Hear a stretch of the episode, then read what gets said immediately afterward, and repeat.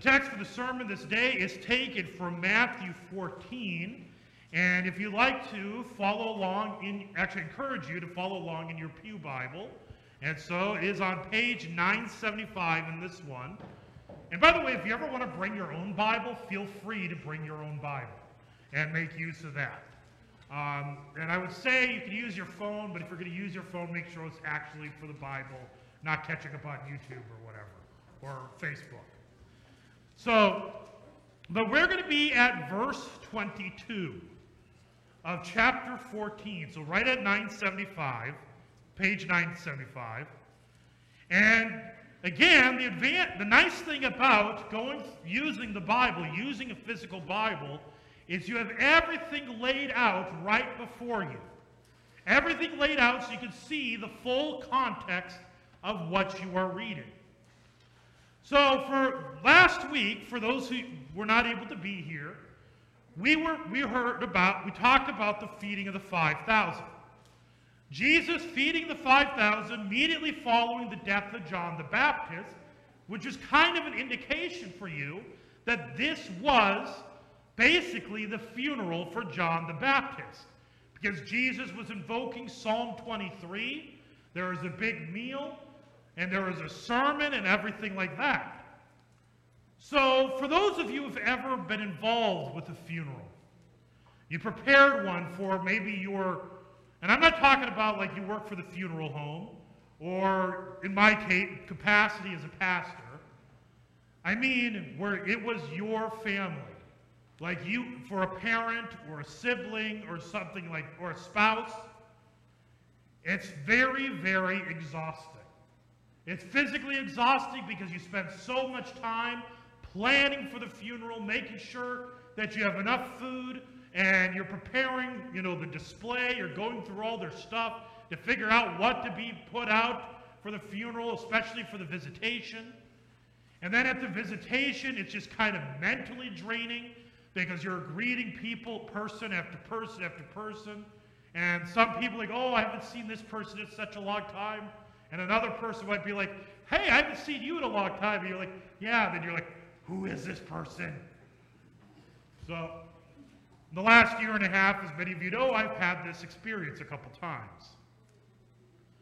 But it's mentally exhausting and it's emotionally exhausting because you're going through that period of saying goodbye to someone you love and you hold dear. And so you understand it's very exhausting. And so they just got done with the funeral for John the Baptist, which means the disciples are exhausted. And remember, this was a funeral that was basically over 5,000 people. So that's a very big funeral. And so it's really interesting. This is one of those things where it's helpful when you read your Bible to actually slow down in your reading and pay attention to the words. Because it says, verse 22, immediately he, Jesus, made the disciples get into the boat and go before him to the other side while he dismissed the crowds. Very intriguing choice of word. Made the disciples get into the boat. He didn't say, you know, guys, I hope you get into the boat. It wasn't a suggestion. It wasn't a consideration. It wasn't a favor. He made them get in. Why? Because they needed to rest. By the way, there's two reasons. The first reason, they needed to rest. They just had a very long day. And of course, Jesus himself would take time for his own rest. But he is making sure they rest. A very simple lesson to all of us, because we as Americans kind of pride ourselves on being busy all the time. But in reality, busyness is not a marker of success. We think it is, but it isn't. You actually do need to take time to rest, to relax. When I was in seminary, it was something that was lectured to us by our professors. Protect your time off. Take vacations. And there's actually, and actually that's one of the duties of elders is to make sure that the pastor's taking care of himself. Because you'll find that most pastors tend towards workaholism. because pastors love, pre- love the Word of God and they love the people to whom they are called to serve, and they want to keep doing it. They want to keep doing it and doing it, but guess what? When you're burned out, you're not good to anybody. And so that's why it's really stressed on us. Take your time off. And so that's the job of an elder to make sure the pastors are doing their taking their time off. And see, there's actually I've heard of churches where the pastor, if he doesn't take vacations, the elders will confront him and say, take some time off. In other words, they're supposed to do what Jesus did make them rest. And by the way, that's not just the pastors, that's literally to everyone. Take your rest, take your Sabbaths. And after he had dismissed the crowds, he went up on the mountain by himself to pray. When evening came, he was there alone. But the boat by this time was a long way from the land beaten by the waves, for the wind was against them. And in the fourth watch of the night, so that's between 3 a.m. and 6 a.m., he came to them walking on the sea. But when the disciples saw him walking on the sea, they were terrified and said, It is a ghost. And they cried out in fear. Very appropriate reaction for them. They're on the Sea of Galilee. The storm is brewing and they can't quite see clearly. And the Sea of Galilee has a history of being haunted and a lot of legends and ghost stories with them. And so naturally, they see a person walking on water, and it is not Iowa in January. You know, you're going to think it's a ghost. And so they're terrified. They're freaking out. I mean, how would you react? If you're out in the middle of Lake Okoboji and it's, the wind is howling and the rain is pouring, and you see somebody walking on water, you're going to be, you're going to be scared. But immediately, verse 27, Jesus spoke to them, saying, Take heart, it is I. Do not be afraid. The English kind of loses the force of what Jesus did, what he said. The Greek words right there, is, it is ego eimi. And I bet you all know what that means. But I'm guessing more likely that's Greek to you. Ha, nice little pun. But ego eimi, it literally means I am who I am. Sound familiar? Take heart, it is, take heart, I am who I am do not be afraid. The very same words that God said to Moses from the burning bush. In other words, Jesus is claiming the divine name for himself. He is calling himself God. And Peter answered him, Lord, if it is you, command me to come to you on the water. He said, Come. So Peter got out of the boat and walked in the water and came to Jesus.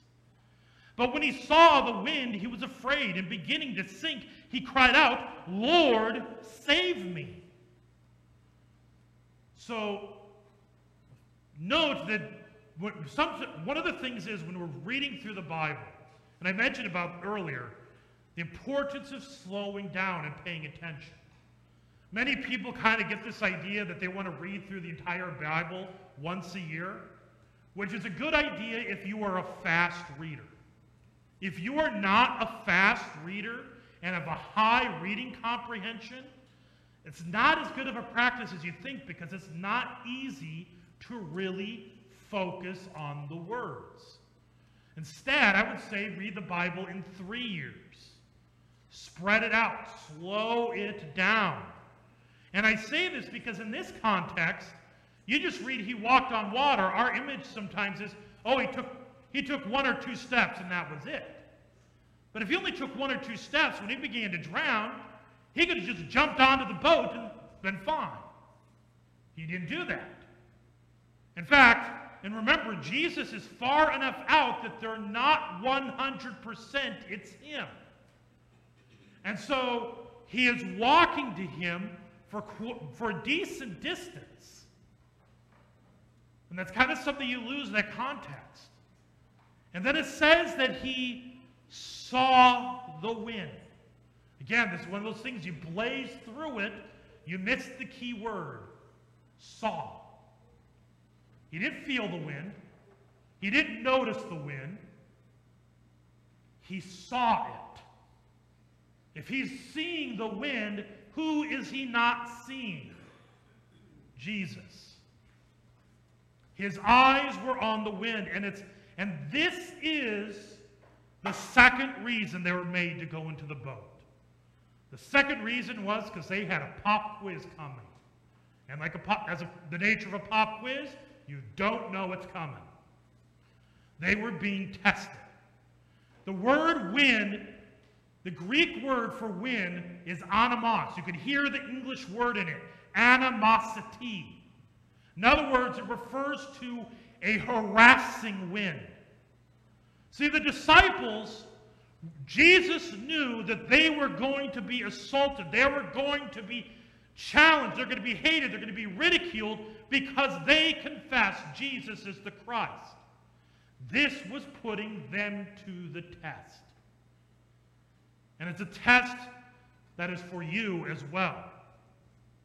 Because the reality is, is the devil does not like you. And the devil has a goal when it comes to you. He has three goals. His number one goal is to take you down into the pits of hell with him. So he wants to destroy your faith or keep others from ever having faith. Two, if he can't do that, he's hoping he could use you to destroy the faith of others. Or three, he is hoping that he could keep you from being a threat to him. Keep you from living and talking about your faith. In other words, to keep you from being what exactly a disciple is. And so he does this through many ways. For the disciples, it was indeed persecution. The disciples, every single one of them, were hated, every single one of them were beaten, and every single one of them, with the exception of John, were executed for confessing that Jesus rose from the dead. And so that was there. That is how the devil went after them. And so he did for many, many Christians. He still does for Christians in the world today. There are many countries around the world right now that it is illegal to be a Christian, punishable by death. On average, every single day, 11 Christians die somewhere in the world because they are a Christian. So there are people that live that reality. And there are some who live in the reality that being a Christian, confessing to a, an orthodox, a, con, a conservative Christianity, will invite ridicule and mockery. That's one way the devil works. Another way that the devil works is he likes to use the world against you. He will get, hit you with sickness. He will make you sick. He'll make someone else sick. And he will absolutely burden you to the point that he's hoping that you'll be sitting there saying, God, why do you afflict me? Why do you allow this to happen?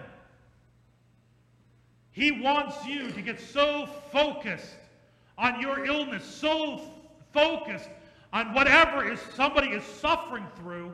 He does not want your eyes upon Jesus and the cross. Which, by the way, that Old Testament reading from Job, where God just keeps on saying, Where were you? Where were you? That is God responding to Job saying, Why are you letting these bad things happen to me? And he's saying, You don't know nothing. You don't know Jack, Job. And neither do we. But we do know that is his love. The devil wants you to question the love of Christ as you suffer. He does not want you to ever look at that and see that's how he's loved you. He loves to tempt you with sin. And he's working in all different kinds of sin.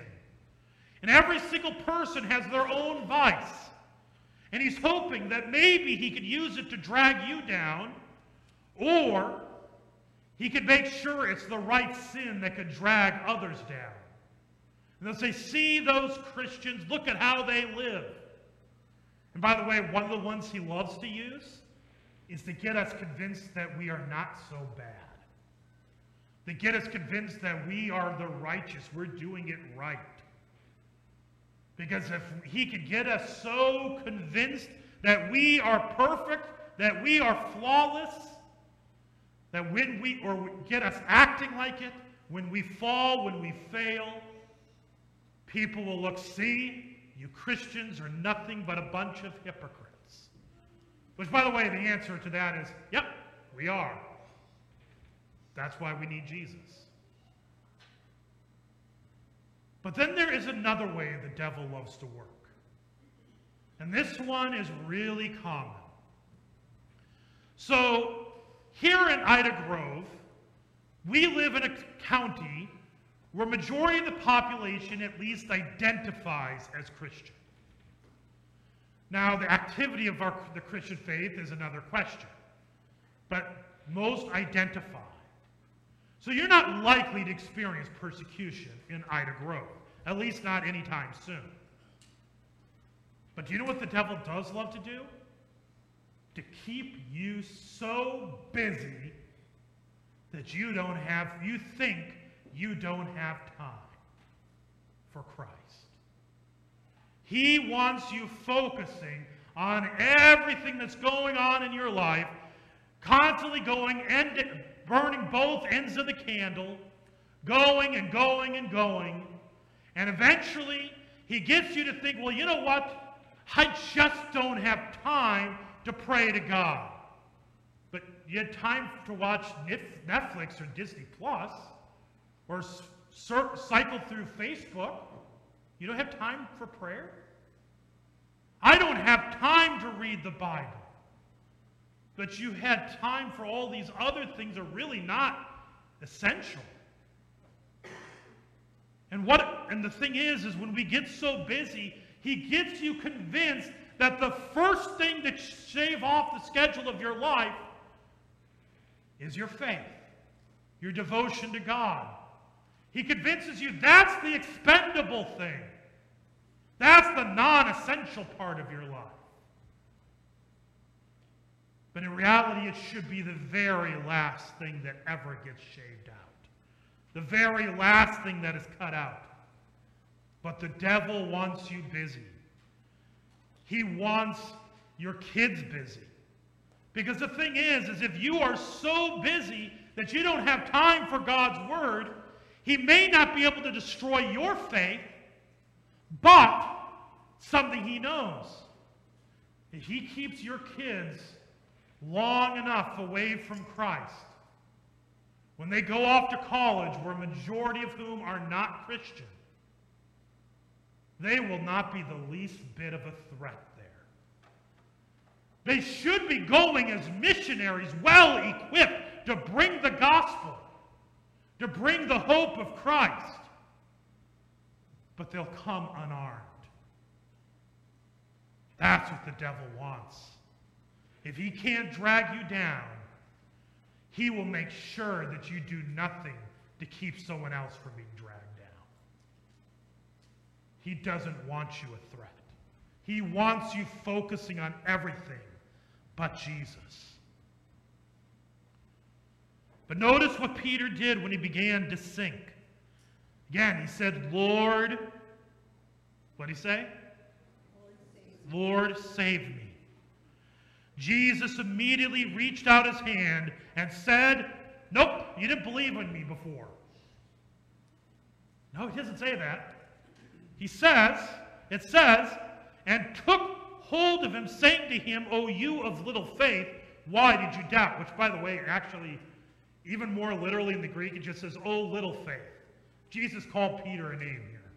Three times he calls Peter a name within like two chapters. This is name number one. The next one's going to be where he calls him Pete, the Peter, and then he's going to soon call him Satan. So Peter's is going to be is in a really bad route right now. But oh, little faith, why did you doubt? And when they got into the boat, the wind ceased. But note, he didn't say, Oh, little faith, I'm going to just let you keep drowning. No, he grabbed hold of him. And by the way, did the storm calm when he, when he saved Peter? No, the storm was still going. The storm did not stop until he got into the boat. In other words, you call upon Jesus. And that's you actually have already done that this morning. When we you confessed your sins, that was you saying, Lord, save me from my sins, save me from my wretchedness. And I, standing here with this green stole, just as any pastor has ever gone through this congregation, they wear this stole to remind you that the pastor is just a part of the furniture. He's replaceable. And a reminder that no matter who is standing up here, when you hear that you are forgiven in the name of the Father, Son, and the Holy Spirit, amen, the pastor is the instrument. God is the one who speaks through him. And no matter who that may be, you hear that your sins are forgiven. They are indeed forgiven. And where there is forgiveness, there is salvation. He answers your cry for help. He answers your help for salvation. And He doesn't take you out of this world right away. You are still in this world where the devil is still assaulting you, the devil is still attacking you in many and various ways. And sometimes you pray for to him when you're sick, and he may make you better, or somebody you love will be made better. Or sometimes he'll keep going. But he's still he still has you life. He still has you by the hand. He's still leading you and guiding you.